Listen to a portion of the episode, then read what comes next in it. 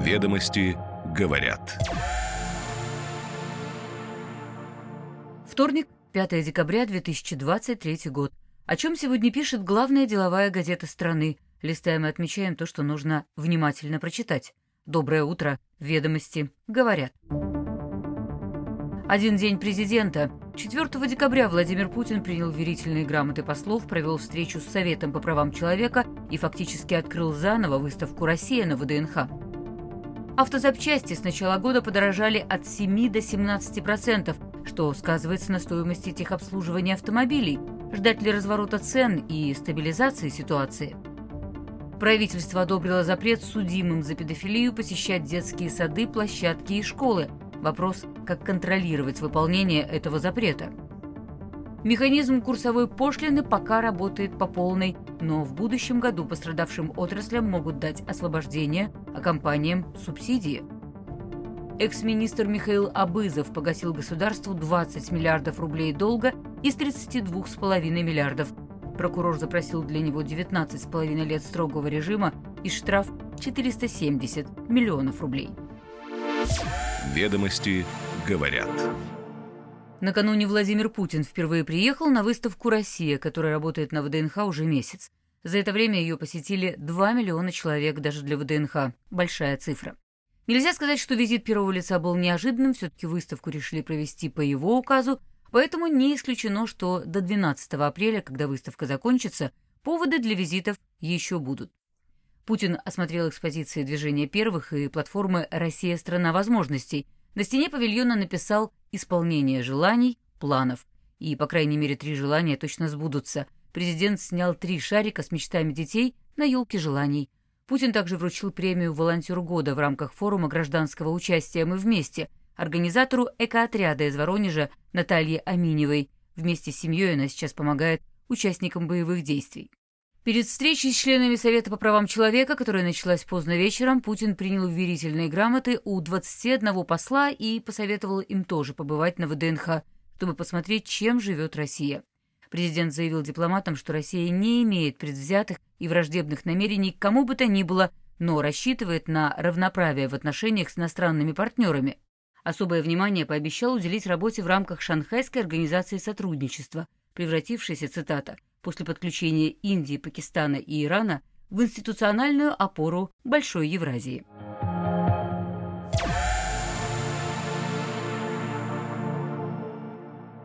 Стоимость автозапчастей на агрегаторах объявлений и в каталогах по страховому ремонту легковых машин выросла за год от 7 до 17%. Ведомости говорят об этом со ссылкой на портал Дром и Российский союз автостраховщиков. Аналитики Дрома, 17% это их оценка, связывают рост цен с ослаблением рубля, логистическими издержками и полагают, что рассчитывать на снижение пока не приходится. В РСА зафиксировали в среднем плюс 7,4% к цене автодеталей прошлого года, пока к одним машинам запчасти дорожали, к другим дешевели. Но в целом, отмечают страховщики, имеет место стабилизация ситуации с запчастями. Их подорожание сказывается и на стоимости обслуживания машин. По прогнозам Дрома в среднем по итогам года будет плюс 10-15% и дороже других услуги официальных дилеров, использующих оригинальные расходники. Впрочем, в сервисных мастерских проблему видят не столько в запчастях, сколько в дефиците квалифицированных автомехаников и слесарей. Цена же норма часа ТО почти не изменилась, в среднем от 700 до 2000 рублей. Емкость российского рынка новых автозапчастей растет в последние годы, следует из данных автостата. В 2020 триллион 640 миллионов рублей, в 2022 году уже триллион 890 миллионов. Емкость в деньгах, полагают эксперты, будет расти и дальше, как, впрочем, и количество обращений в сервис, потому что сроки владения автомобилем увеличиваются.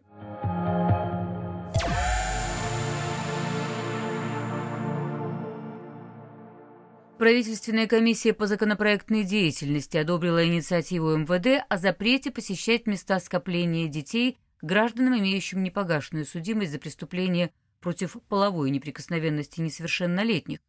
Ведомостям об этом рассказал источник в комиссии. В пояснительной записке к законопроекту говорится, что таким гражданам будет запрещено посещать школы, детские лагеря, а также игровые и спортивные площадки. Документ получил одобрение Минюста – при этом ведомстве указали, что гражданам с непогашенной или неснятой судимостью Можно запретить посещать детские спортивные площадки, где есть возрастные ограничения, но не те, которые доступны для всех граждан старше 14 лет. Со ссылкой на юристов ведомости говорят, что пока ограничения для таких граждан носят общий характер. Им запрещается выезжать за пределы определенной территории и нужно регулярно отмечаться в инспекции. Но новую инициативу реализовать будет непросто, тем более, что педофилы могут контактировать с детьми вне образовательного учреждения. Ситуацию, по мнению экспертов, можно исправить, если дать право судам выявлять потенциально опасных граждан через периодическую медико-социальную и психолого-психиатрическую экспертизу. Ведомости напоминают, что закон предусматривает для педофилов-рецидивистов пожизненное заключение.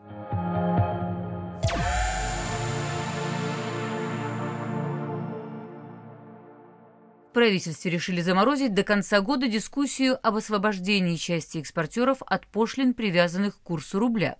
Пока предпосылок для корректировки механизма нет, следует из комментариев Минфина на запрос одной из компаний. Впрочем, близкий к обмену источник не исключает, что донастройка возможна в будущем году. Еще один собеседник ведомости уточняет, что профильным ведомствам, прежде всего Минэку и Минпромторгу, нужно подготовить предложение по смягчению требований для отраслей или конкретных участников. Это обсуждалось на совещании у первого вице-премьера Андрея Белоусова на прошлой неделе. По словам источников, рассматриваются два варианта. Освобождение от пошлин для отраслей на уровне кодов товарной номенклатуры внешнеэкономической деятельности и предоставление отдельным компаниям компенсирующих субсидий. В целом, универсальный критерий для того, чтобы претендовать на освобождение – высокая доля импорта, Главное условие для получения субсидии – падение рентабельности.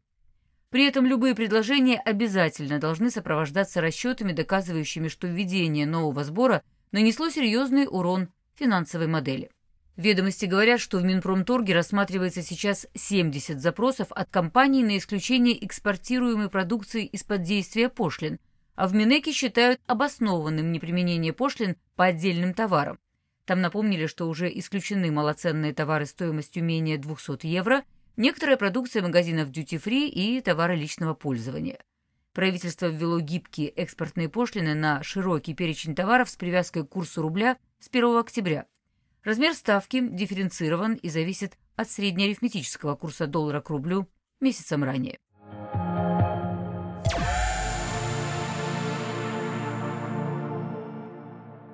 Преображенском суде Москвы завершается судебный процесс по делу экс-министра по вопросам открытого правительства Михаила Абызова. Вместе с ним на скамье еще 11 обвиняемых, в том числе гендиректор, принадлежащий Абызову группы «Руком» Николай Степанов и его заместитель Максим Русаков. Перед началом прения у сторон была возможность представить последние дополнения, и один из адвокатов Абызова приобщил к материалам дела исполнительный лист, из него следует, что подсудимый уже погасил перед государством более 20 миллиардов рублей долга за счет своего имущества. Общая сумма иска превышала 32 миллиарда.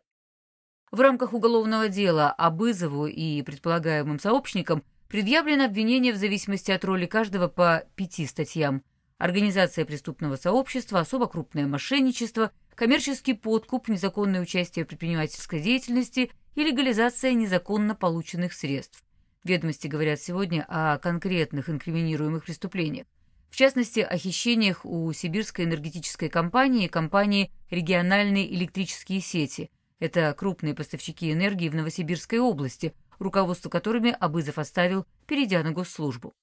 23 ноября экс-министр впервые за пять лет дал показания, на протяжении нескольких дней доказывая суду, что как минимум не мог украсть у самого себя – и никогда не скрывал, что является бенефициаром своих активов, но полностью отказался от ведения бизнеса, став высокопоставленным чиновником.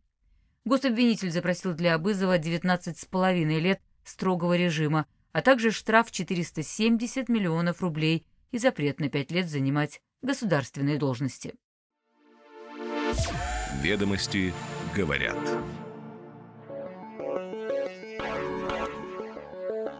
Каждое утро по будням ведомости говорят. Краткий обзор публикаций главной деловой газеты страны. Следим за развитием событий и новыми трендами. До встречи завтра.